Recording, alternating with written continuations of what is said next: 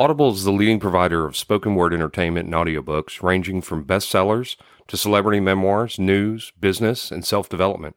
Every month, members get one credit to pick any title, plus two Audible originals from a monthly selection, and access to daily news digests from the New York Times, the Wall Street Journal, and the Washington Post, as well as guided meditation programs.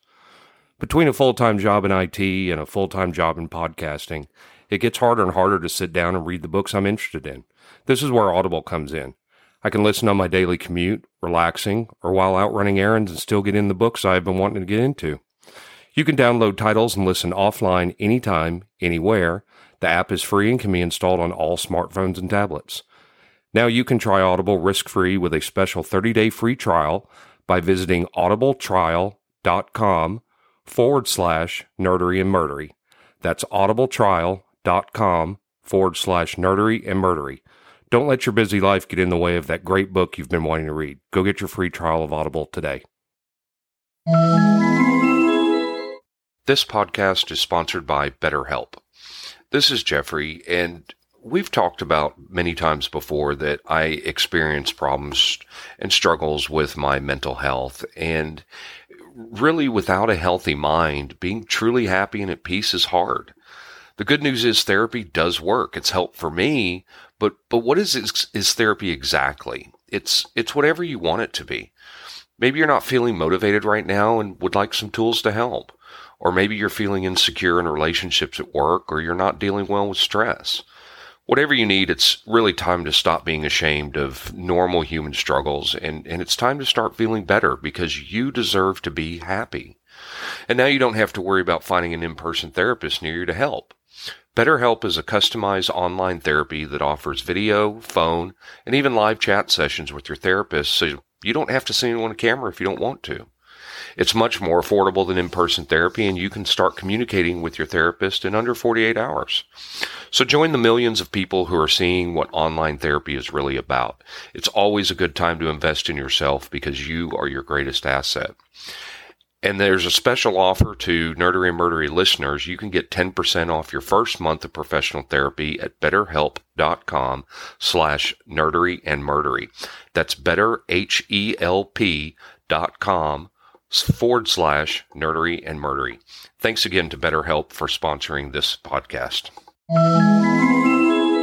You're listening to the sweet, sensual, and serendipitous sounds of nerdery and murdery. Zig, damn it.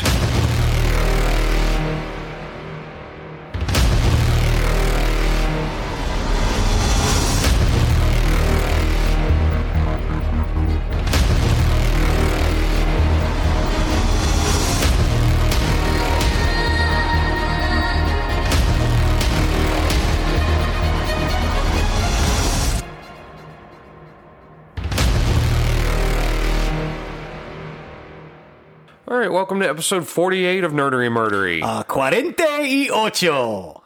I'm Zig with your nerdery. And I'm Jeffrey with your murdery. Welcome to another week's episode. Love that we have all the fans listening out there. Just going great. We are approaching a year now. Four episodes to go. four episodes to go. Can you believe it? No, I, I I can't. When I look at it, it's it's it's just amazing. So awesome, awesome. So before uh, we tail off into anything else, Zig, I will turn the show over to you. Well, awesome. Today we're going to talk about cartoons, kids. Love cartoons. We're going to talk about a particular animation studio known as Filmation. Awesome. Now, I did uh, kind of allude to this in the Star Trek episode, the Star Trek animated series episode. I wanted to do one on Filmation just, just because I think they're they were a fascinating company. Sure. I loved their output, particularly in the 70s and into the 80s. Um, was not a big fan of their biggest hit, though Which was He Man. oh, and I was a huge fan of He Man. I was not a big fan of He Man. He Man, Transformers, I think was Filmation. Was Transformers Filmation? No, Transformers was, I want to say it was the in house production company for Hasbro. Oh, maybe you're right. Maybe you're right on that. Just like G.I. Joe. G- yeah, that's right. That's right. Because uh, He Man and She Ra were both Filmation. Yes. and I love both of those. Yeah, and you know what? I've gone back and watched some of them, uh, particularly with uh, K3. She, K3 loves the old He-Man cartoons, so I watch it with with K3 all the time. So They're doing a live action, another live action of He Man. the first one went terribly. Uh, you know, and Frank Langella says that was one of his favorite roles he ever played. Because, Really? Well, because he was in such great shape to play Skeletor, and he loved it. He thought it was great.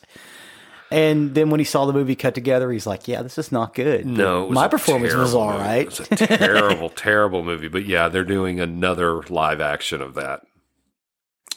So, Filmation uh, Associates was an American production company that produced animation and live action programs for television uh, from 1963 up until about 1991. Uh, they were located in Reseda, California. And the animation studio was founded in 1962. Filmation's founders and principal producers were Lou Scheimer, Hal Sutherland, and Norm Prescott. Lou Scheimer is the voice of Orko.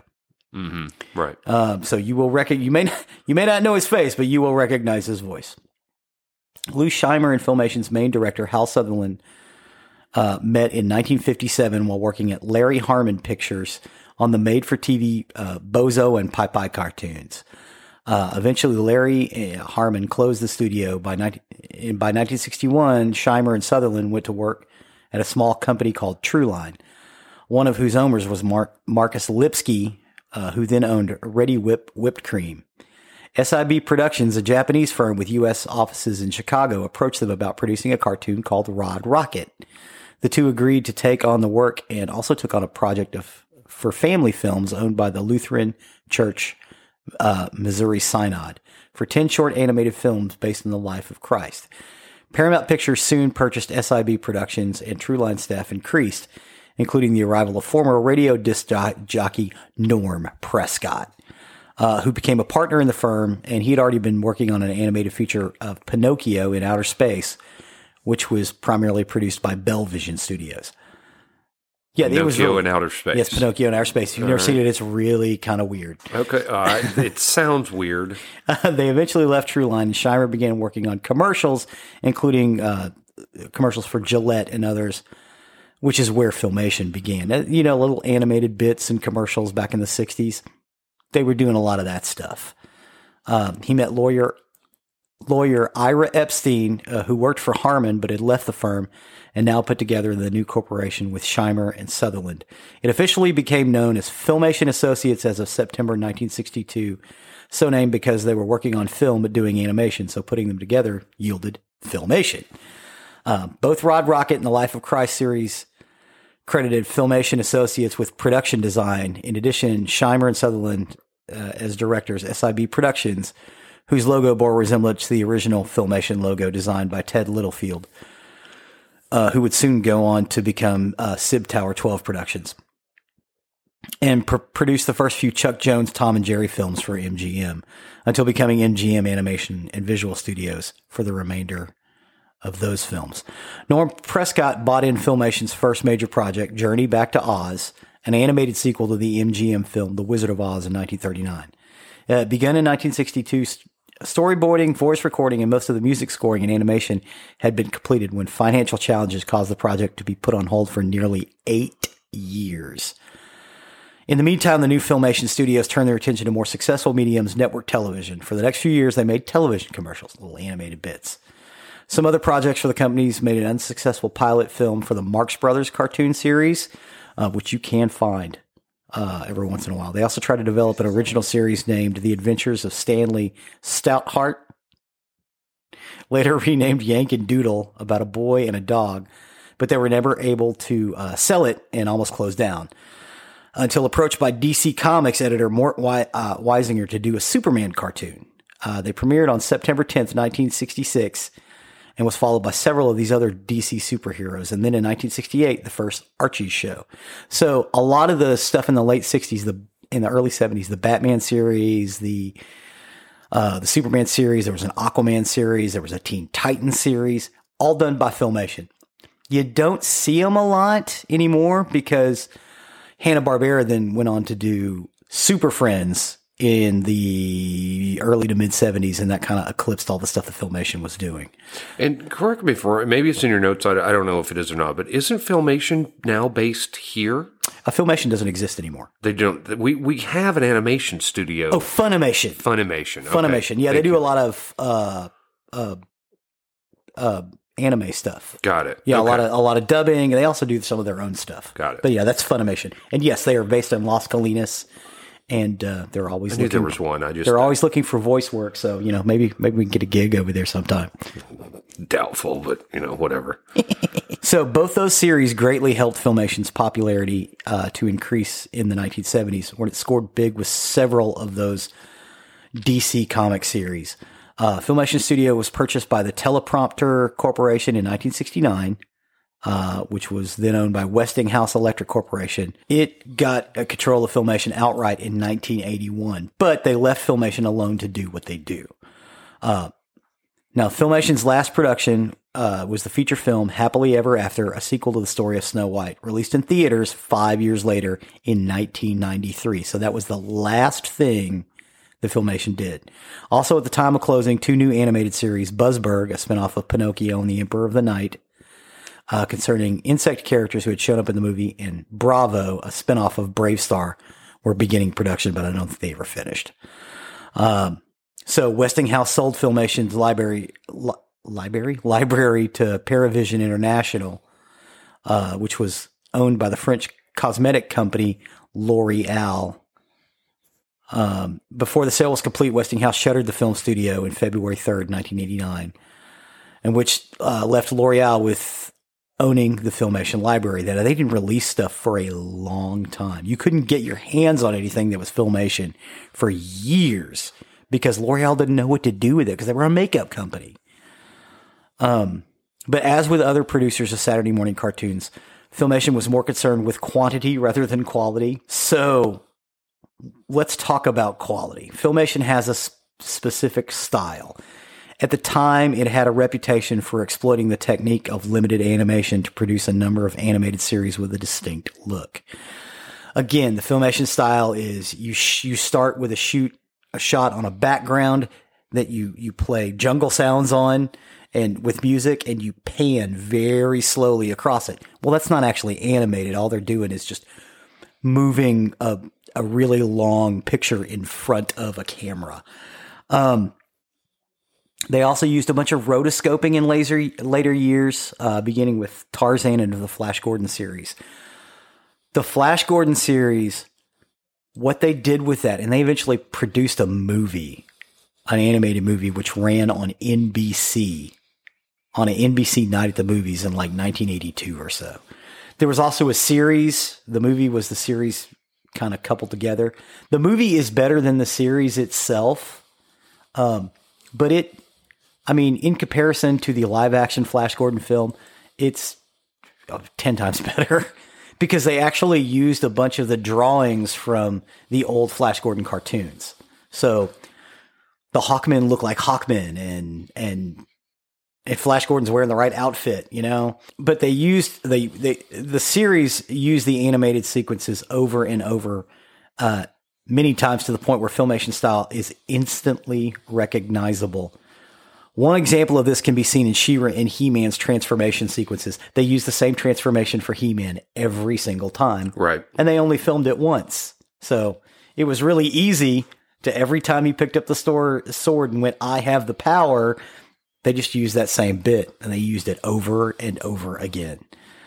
Um, Filmation's animation often looked poor quality due to the limit, limited limited number of uh, frames per second. Uh, they went fewer than the standard 24 frames per second. Um, they actually went to like 22, which results in it looking a little jerky. And they say cheap looking, but it, filmation, the animation style itself is a little rough, but the actual artwork is beautiful. You never have to worry about bad art in filmation. Like the actual stills and the backgrounds, they're beautiful. They're almost as good as Ruby Spears, uh, who was working with Hanna Barbera at the time. But that filmation style, like in Star Trek, when they would have the, the characters put their hand over their mouth to talk, so they didn't have to animate their lips.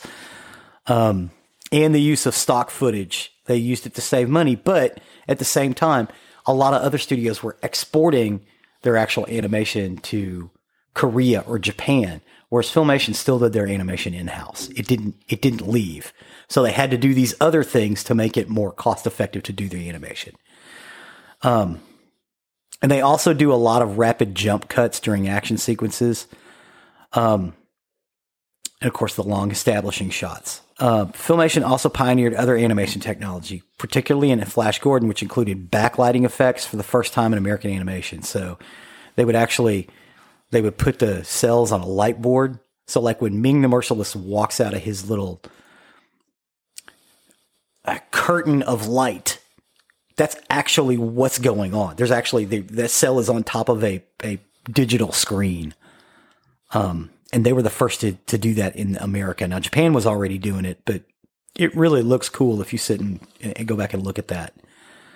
Um, they later used that uh, that in He-Man and She-Ra, and they pioneered a unique method of generating 3D vehicle animation by filming white outline black miniatures against black backgrounds using a computerized motion control camera in high contrast film. Then they printed the negatives onto acetate frame by frame to create animation cells that they then hand painted. This produced a three dimensional effect that had been used by D- Disney in such films as 101 Dalmatians. And it pre- predates the modern use of 3D computer animation.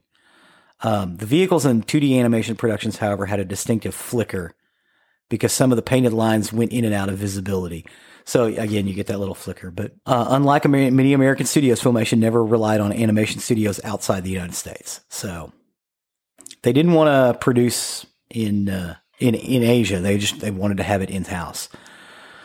Now, characters and plots were typically run of the mill for the time. For example, most episodes of one show that they did do that was not a different uh, priority or uh, property was uh, Ghostbusters, not the original Ghostbusters. The real Ghostbusters. Yes. Right.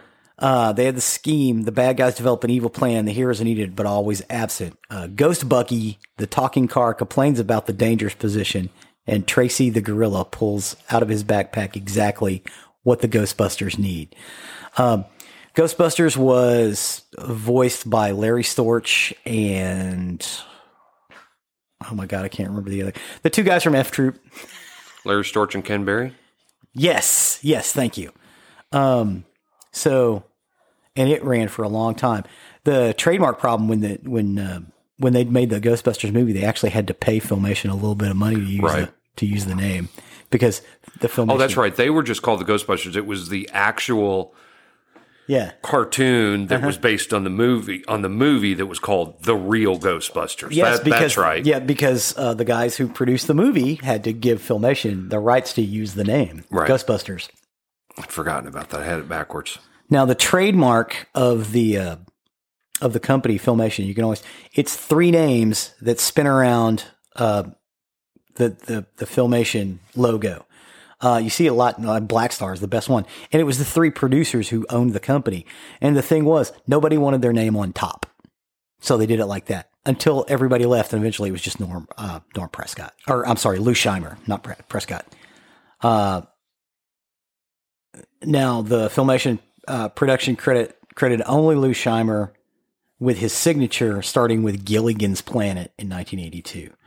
Um, Many of its series produced in the production the later 70s and 80s are notably for imparting a simple moral or life lesson at the end of the series because they were coming under fire uh, because the, the, the, they were saying the cartoons were too violent. So they would do a, a, a moral of the story. And a great quote from um, uh, J. Michael Straczynski because he was writing for He Man at the time uh, of Babylon 5 fame. says, What's great is you'd have this great action sequence and Skeletor gets away and then you cut to He-Man and he says, and the moral of the story this week is look both ways before you cross the street.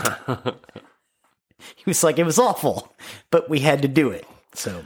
Well, they often they they came to that moral after commercial break. They would have commercial break, uh-huh. and they would come back and have that final little scene yes. where it was this week's moral. And very often, it didn't have anything, anything to, to, do, with the story. Yeah.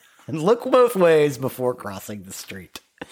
Um, they they created very few original animated characters. Again, you had the Ghostbusters. You had Fraidy Cat, uh, who was a timid feline uh, who lost eight of his nine lives, and Wacky and Packy, a caveman and his pet mammoth. Um, and they originally aired on segments of Uncle Croc's Croc Block on ABC, hosted by Charles Nelson Reilly as Uncle Croc. Uh, this period of comedy and cartoons was heavily scrutinized for violence, and many shows uh, duplicated the popular Scooby Doo format. Uh, Filmation's strong point was its adaptive popular television uh, series, movies, and other works. Although at least one series, Matt or Mush, the third animated segment on Uncle Croc's block, was not a direct adaptation, but inspired by the film MASH. So the dogs were the doctors. It, it okay. was ridiculous. Now, I kind of want to talk about Filmation's live action stuff. The Hardy Boys and Archie's Funhouse featured live action footage uh, with an audience watching the band perform. And the Fat Albert's Kids segment featured uh, Bill Cosby. And of course, there was the Kids Superpower Hour with Shazam, uh, where you had animation and live action. Um, Filmation made six fully live action series, including Space Academy, its spinoff Jason of Star Command, Ark 2, Shazam, The Ghostbusters, and The Secret of ISIS.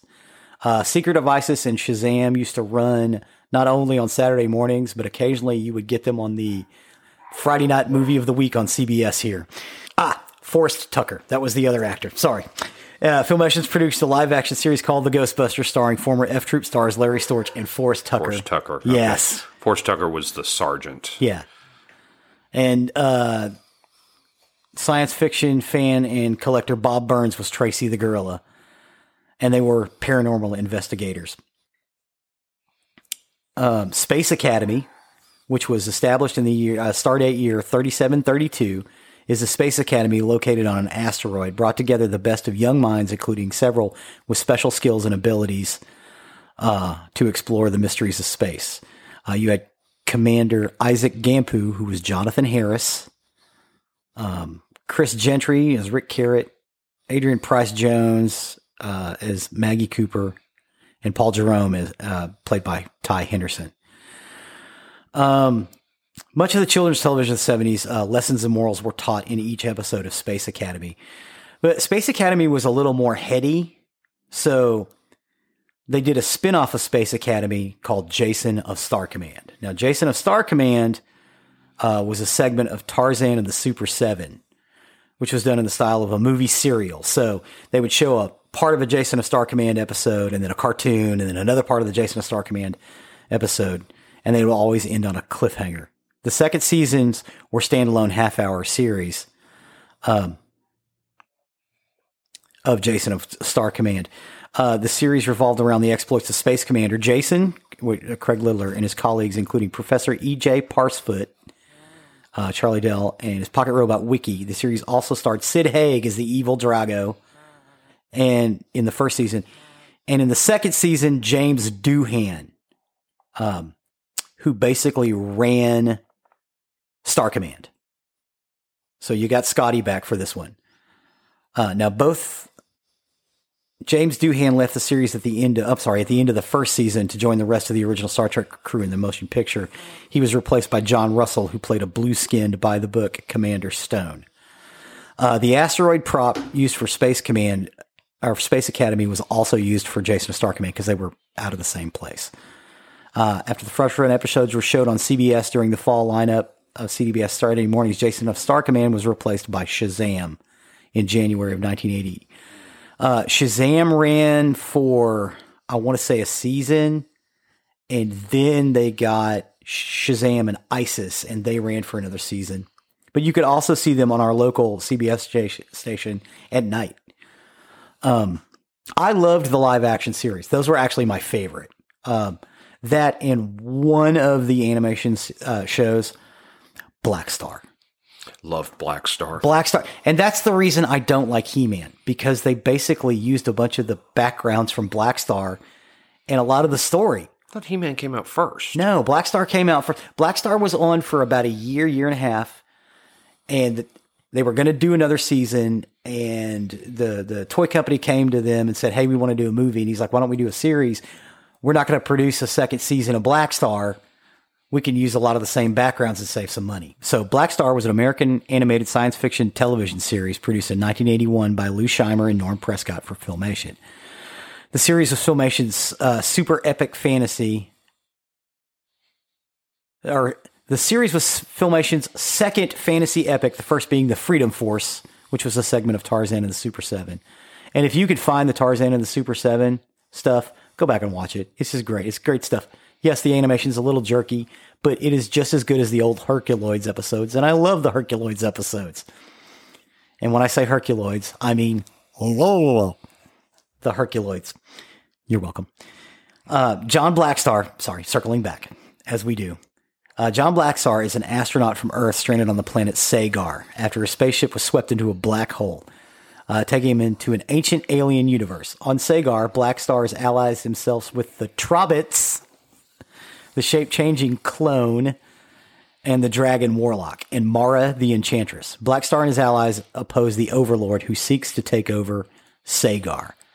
Um, Sagar uh, is you can rule Sagar with the two halves of the power sword. You got the star sword and the power sword. Um, Overlord has the power sword, and John Blackstar has the star sword. And ever so often they get the two together, and either one of them has it, but they always have to break them back up and split them up. And that's basically how that uh, how that show ran. John Blackstar was originally supposed to be African American, um, which was Lou Scheimer's intent. He wanted a he wanted a, bla- a black superhero on Saturday morning cartoons to go along with the Cosby Kids. So, um, now Blackstar's fate in the sixth episode, Space Wreck. Blackstar was briefly reached uh, by his former Earth girlfriend, Lieutenant Katana, who spent some time on Sagar before a misadventure with the Overlord forced her to leave.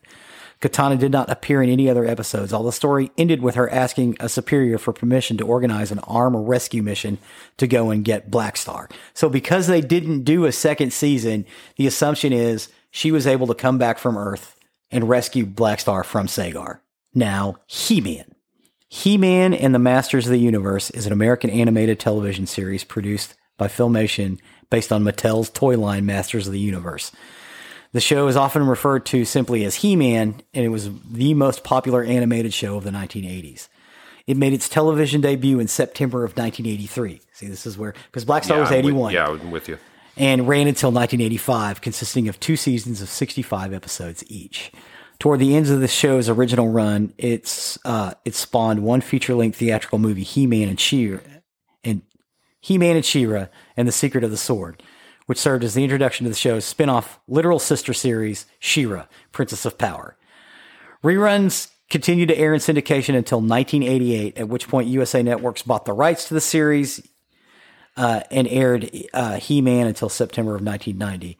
The success of the toys based on the show and syndication greatly influenced other animation houses to produce half hour cartoon commercials and considerably changed the syndication. Well, that's what I was going to say, too, because really each week of He Man was really what were they going to be debuting in the stores that week? Yes. Which was the new toy? Yeah. What's the new toy? Yeah, if there was a new if there was a new He-Man action figure coming Uh-huh. out that week, guarantee he was in that week's episode. Oh, who is this? Oh, that's Fisto. Yeah, that's Fisto, Tornado Man, Beast Man. You know all the all the all, all the funny names that came along with that. Stinkor. Yes, Now, despite the limited anim- animation techniques they were used to produce the series, He Man was notable for breaking the boundaries of censorship that had severely restricted the narrative scope of children's TV programming in the 70s. For the first time since Ruby Spears' Thundarr the Barbarian, a cartoon series could feature a muscular superhero who was actually allowed to hit people. um, and yes, Thundarr the Barbarian hit people a lot. yes. Ariel, Ookla, ride! We will talk about Thundarr the Barbarian at some point. The show was so successful that it spawned the spin-off series She-Ra, Princess of Power. Um, now, they tried to relaunch He-Man's toy line, and there was a new Adventures of He-Man in early 1990s and they they've done an, an update recently. He Man was also noted for featuring early script writing works from J. Michael Straczynski, um, Paul Dini, and Brynne Stephens, both of whom would go on to write acclaimed episodes of Batman the Animated Series, Beast Wars story editor uh, Larry uh, and David Wise, and later the head writer of the TV version of Teenage Mutant Ninja Turtles and the real Ghostbusters.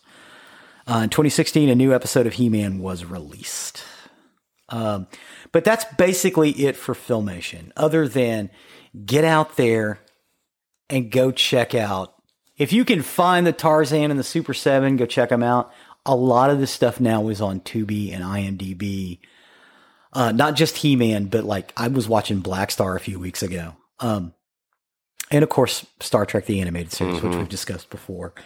Uh, the Flash Gordon series you can go and pick up. Um, I don't know if you can see the movie.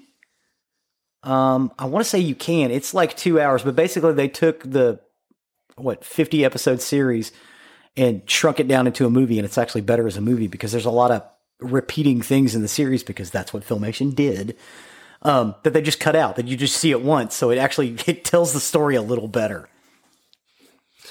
I I enjoyed filmation stuff as a kid. I enjoyed I enjoyed all of it. Yeah. Um, cartoons were a big thing for me in the seventies and and the eighties, um, and filmation was a part of it. I loved Hera. Uh, Hera. I loved He Man and She-Ra. Hera. Let's I, let's coin that phrase. Hera. Hera. Um, but I also liked Black Star. Yeah. So I was a fan of all of those. Um, I think I was mad because they didn't they didn't finish Black Star. Mm-hmm. You know, I think that's basically why why I didn't really like He Man. Like I said, I've gone back and watched it with K three, and and the show's great. Yeah. I mean, yeah, I'm watching the jump cuts and we're talking about it, but like those long establishing shots, I love those. Mm-hmm. I love those as a kid. Mm-hmm. They're just beautiful. Yeah. Yeah, I love filmation stuff, so definitely get out there and uh, definitely check those out just to see things that, uh, that, that that we we watched as kids. So yes, great stuff. Cool. Well, then with that, I guess we'll step over to the murdery side of the house. Murder. For my episode today, um, I got my sources from All That's Interesting, uh, Investigation Discovery, Wicked Attraction, Season 3, Episode 2, Home Sweet Home. Uh, Oxygen. Well, that's a mouthful. Yeah, Oxygen True Crime, and Murderpedia. And today my story is over Shelly Knotek. Shelly Knotek. So Michelle Shelley Knotek appeared to leave a very charmed life. She had a caring husband by her side, and she was raising three daughters in a home in rural Raymond, Washington. Uh, the couple was very known for their selflessness, and they invited struggling friends and relatives to come and live with them. But then those guests started to disappear. Uh, the first person to vanish in the Knotek care in in Knotek's care was her old friend Kathleen Loreno. She had lived together in Shelley's home for five years before she disappeared in 1994. And Shelley assured anyone who asked that uh, who asked that Kathy had simply started a new life elsewhere. She said this when two other people vanished from her home too. Finally, uh, how this all came out is Shelley's three daughters bravely came forward with their harrowing tale. All three of them had been physically abused by their parents, and guests were killed. They said Shelley had starved, drugged, and tortured her victims, forced guests to jump off the roof, roof drenched, it, drenched their rooms in bleach, and made them drink urine. So, while Shelley Knotek has been in prison since 2004, she is chillingly set for release this June in 2022, uh, with her daughters terrified of what could happen next. And you'll see why as we go through. Uh, born on April 15, 1954, Michelle Shelley Knotek never strayed too far from her hometown of Raymond, Washington, and not even her 18 year prison stint uh, has taken her further than two hours north of where she was born. Her parents had a very volatile relationship and would also constantly fight, which led to divorce. The oldest of three siblings, Shelley was raised by an alcoholic mother who seemingly abandoned her kids. Uh, Shelley would never see her mother again once she left. Um, unable to process her grief, Shelley tormented her younger brothers. But her truly, her behavior truly became concerning when she was 13 and learned that her mother hadn't abandoned them at all and was actually beaten to death by her boyfriend. Um, Shelley blamed her father for believing that if he had never divorced her mother, that her mother would not have been killed by the boyfriend. Well, duh. Yeah. Um, according to her daughter, Shelley Knotek responded to the news of the death uh, with pyromania, theft, and filling her own shoes with glass. She wasn't very, she, she wasn't all there, I don't think. No, filling her own shoes. Her own glass. shoes with glass. Okay, I'm with you. Uh, after falsely accusing her father of rape at 15, uh, Shelley was sent to live with her grandmother before she eloped with her first husband, Randy, at 17. Those closest to her claim that after being initially charmed all three of her successive spouses suffered under her physical and emotional cruelty. Her good looks and charm made her popular with men. The honeymoon, though, with Randy didn't last long as her violent mood swings proved to be too much. So soon, uh, after daughter Megan was born, the marriage was over. She she then meets Merlin, a custom car painter who became husband number two. It, it tickled me too that she actually ran into someone named Merlin. She has her second daughter Dana that's born to uh, to her and Merlin, and this marriage was also volatile. And Merlin soon tired of her. Um, and she really became manipulated to these men, and it was either put up with it or leave. And the first two chose to leave. In 1987, Shelley married her third and final husband, David Knotek. He was a construction worker and Navy veteran whom Shelley routinely abused. He was he was twice divorced and had two daughters of his own, 12-year-old Nikki and 9-year-old Sammy. Um, but his new wife became more sadistic as time never never or, or as time went on, and David really never saw the dangers ahead.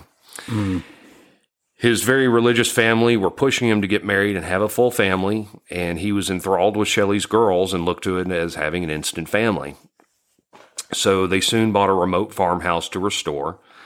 Uh, but Shelley would soon uh, start showing her true face, and she began manipulating David, demanding his paycheck and giving him only a tiny allowance because she wanted to make sure he knew that she was now in charge. Uh, at first, David objected to her extreme punishment of the children, but eventually his resistance faded. Shelley would tell him that David needed to discipline him and that he and and he could be very harsh. He did this because he believed if he didn't do it, that Shelley would be even harsher to the girls. Uh, Megan later revealed that her stepfather could be equally cruel when pressed into action by her mother, and punishments were severe. Um, Shelley's first victim moved into their home in 1988, and this was her 13 year old nephew, Shane Watson, uh, whose father was in jail and his mother was too destitute to take care of him. Shane's father was in a motorcycle gang and he was in and out of prison, while Shane's mother was also in and out of jail and abusing substances.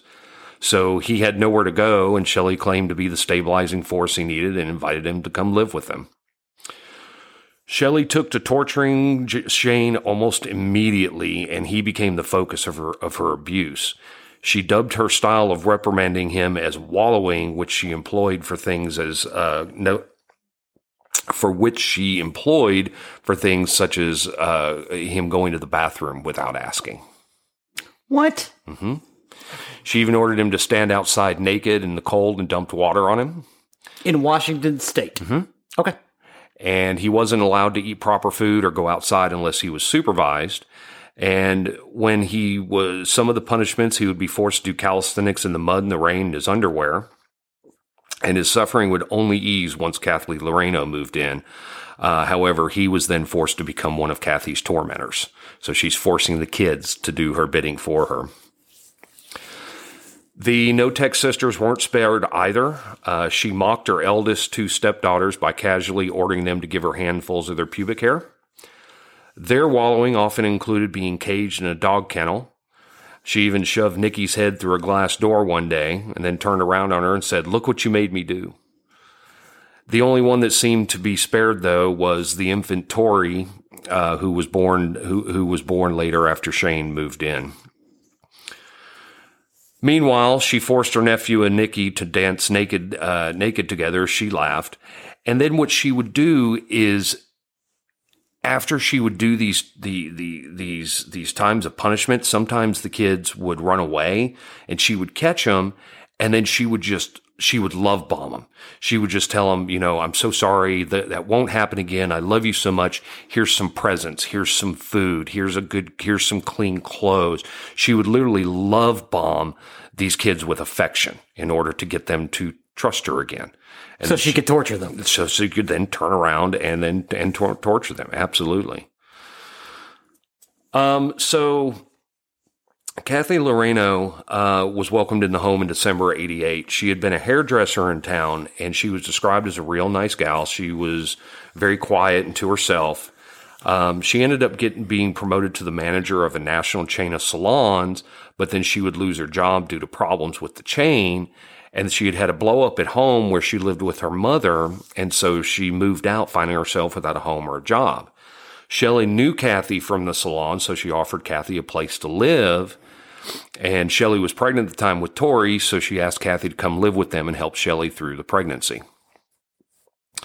Um, Kathy soon became an extended part of the family, and she joined in celebrations. And they showed her on video, you know, filming her just like she was she was one of the family, and and and, and embracing her as that. However, as we talked earlier, Shelley could be loving one minute, one loving and caring one minute, but violent and unpredictable in the next.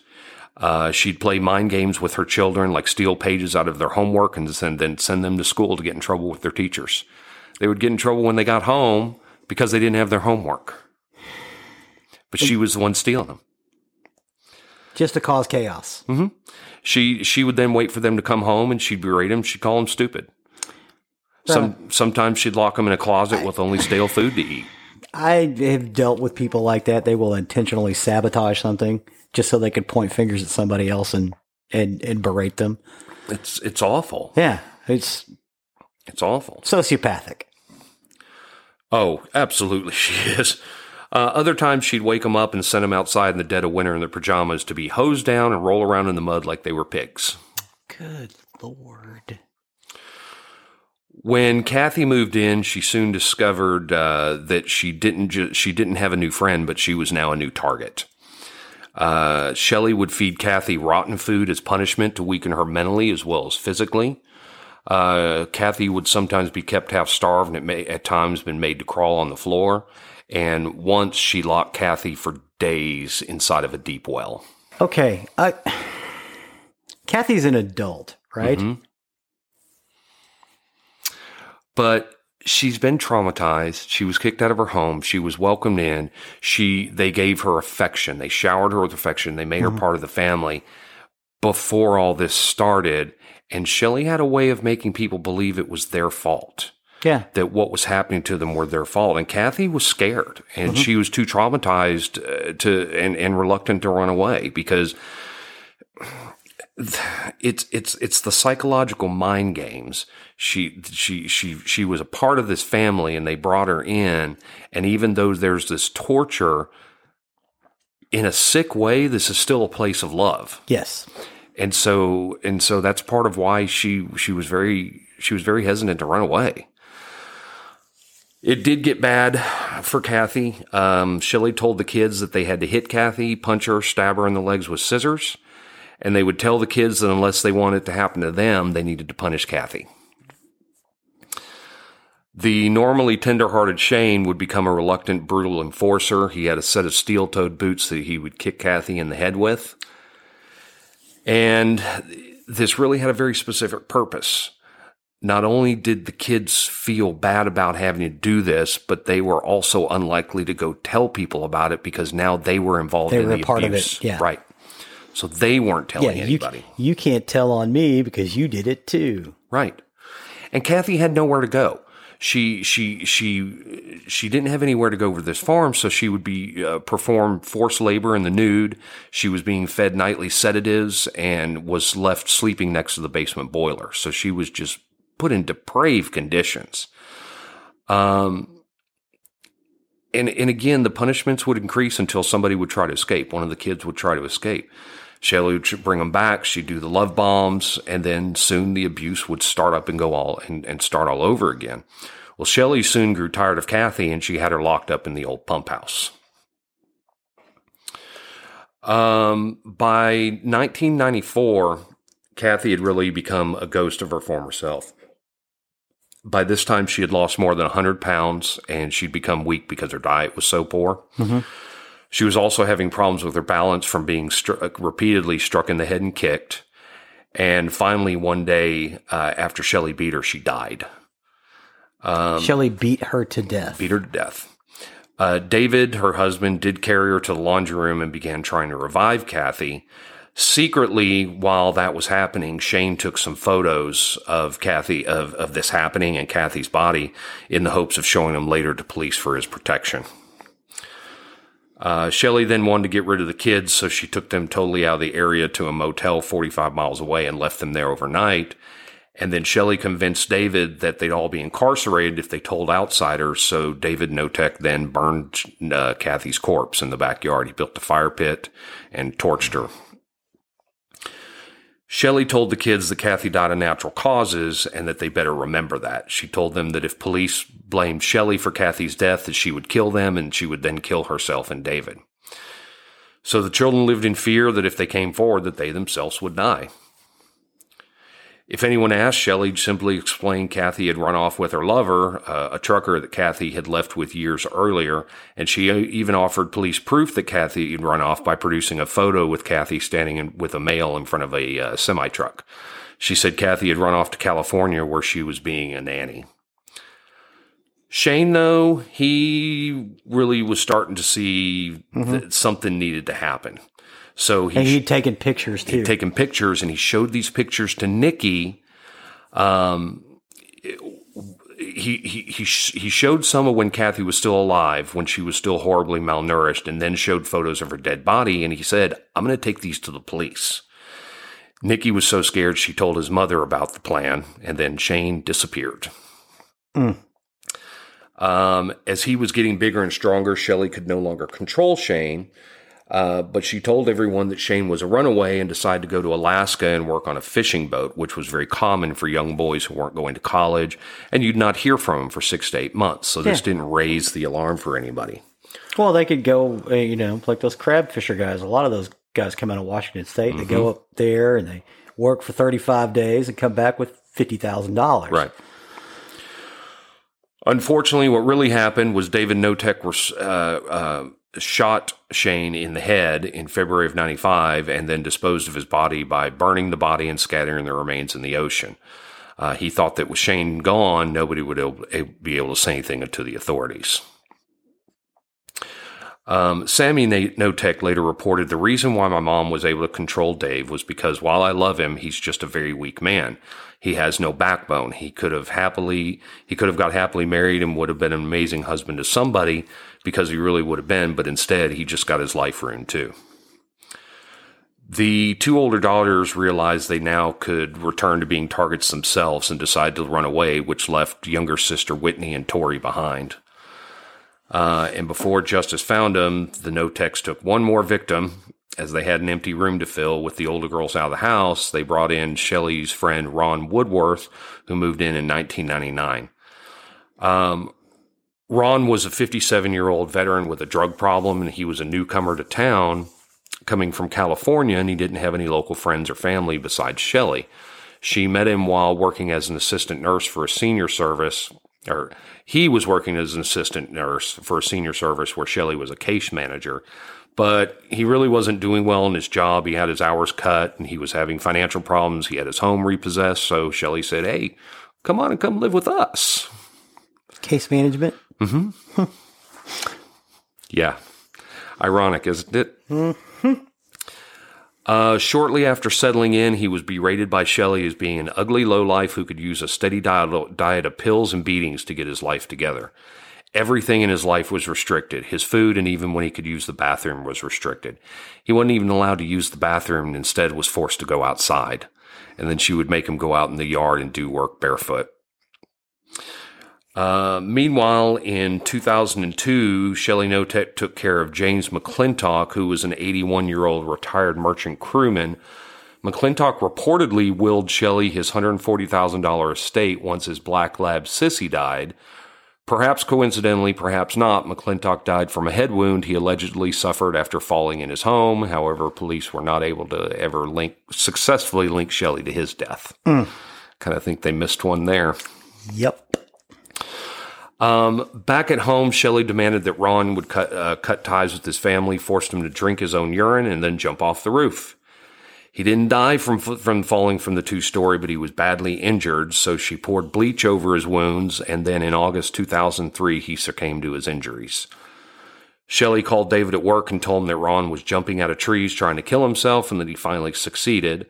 But an autopsy report would later reveal that Ron had died from physical abuse, neglect, and numerous blunt force uh, injuries to his body.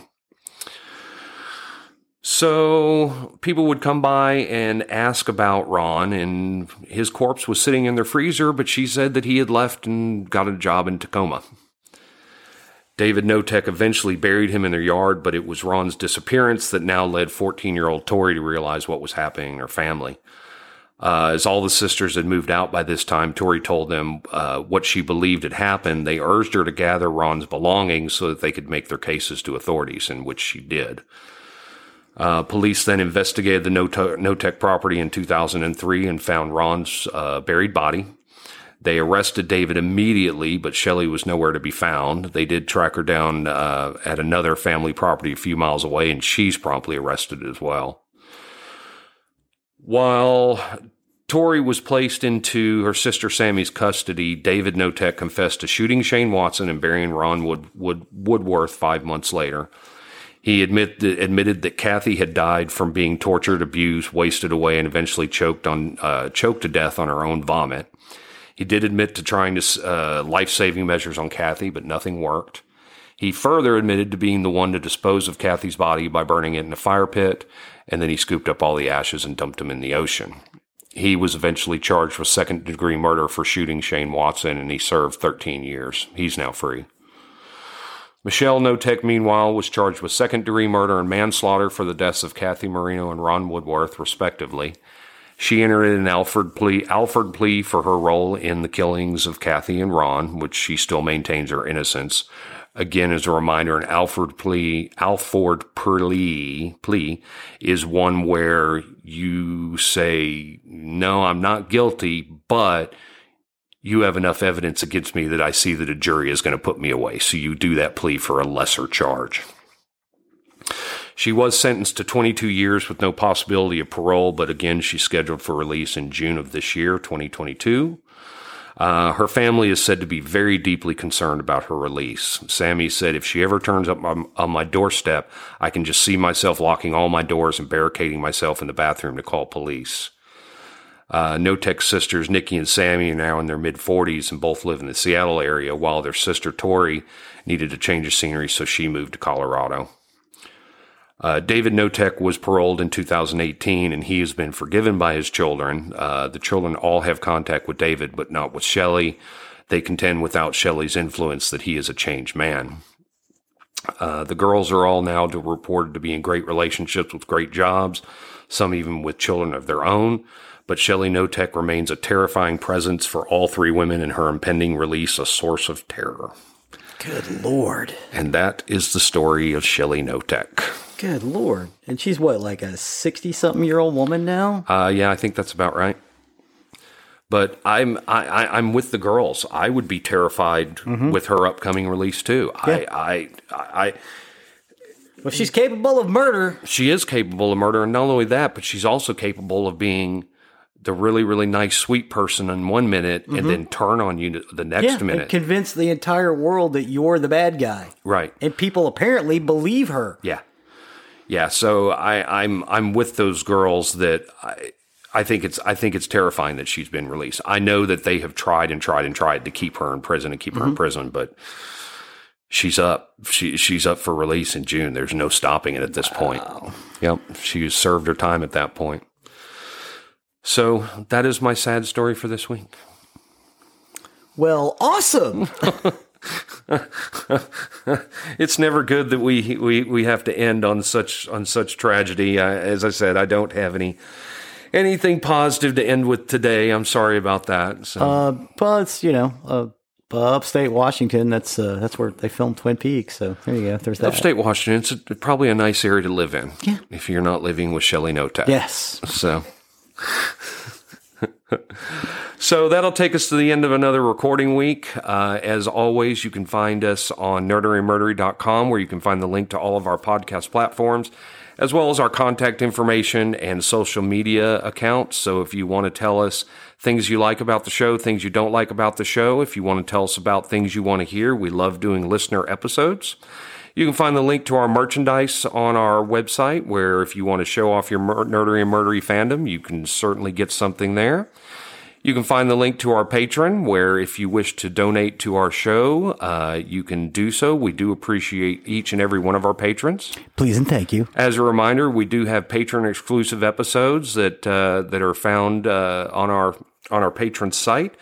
So if you become a patron uh, like our current ones, you also can get extra episodes that are only available to our patrons. That is correct. And so, with that, I have been Zig with your nerdery. And I'm Jeffrey with your murdery. Cue the music.